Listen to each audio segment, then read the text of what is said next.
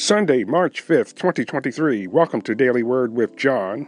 60 seconds of inspiration. Thank you, Father. Ephesians chapter 2, verses 8 through 10.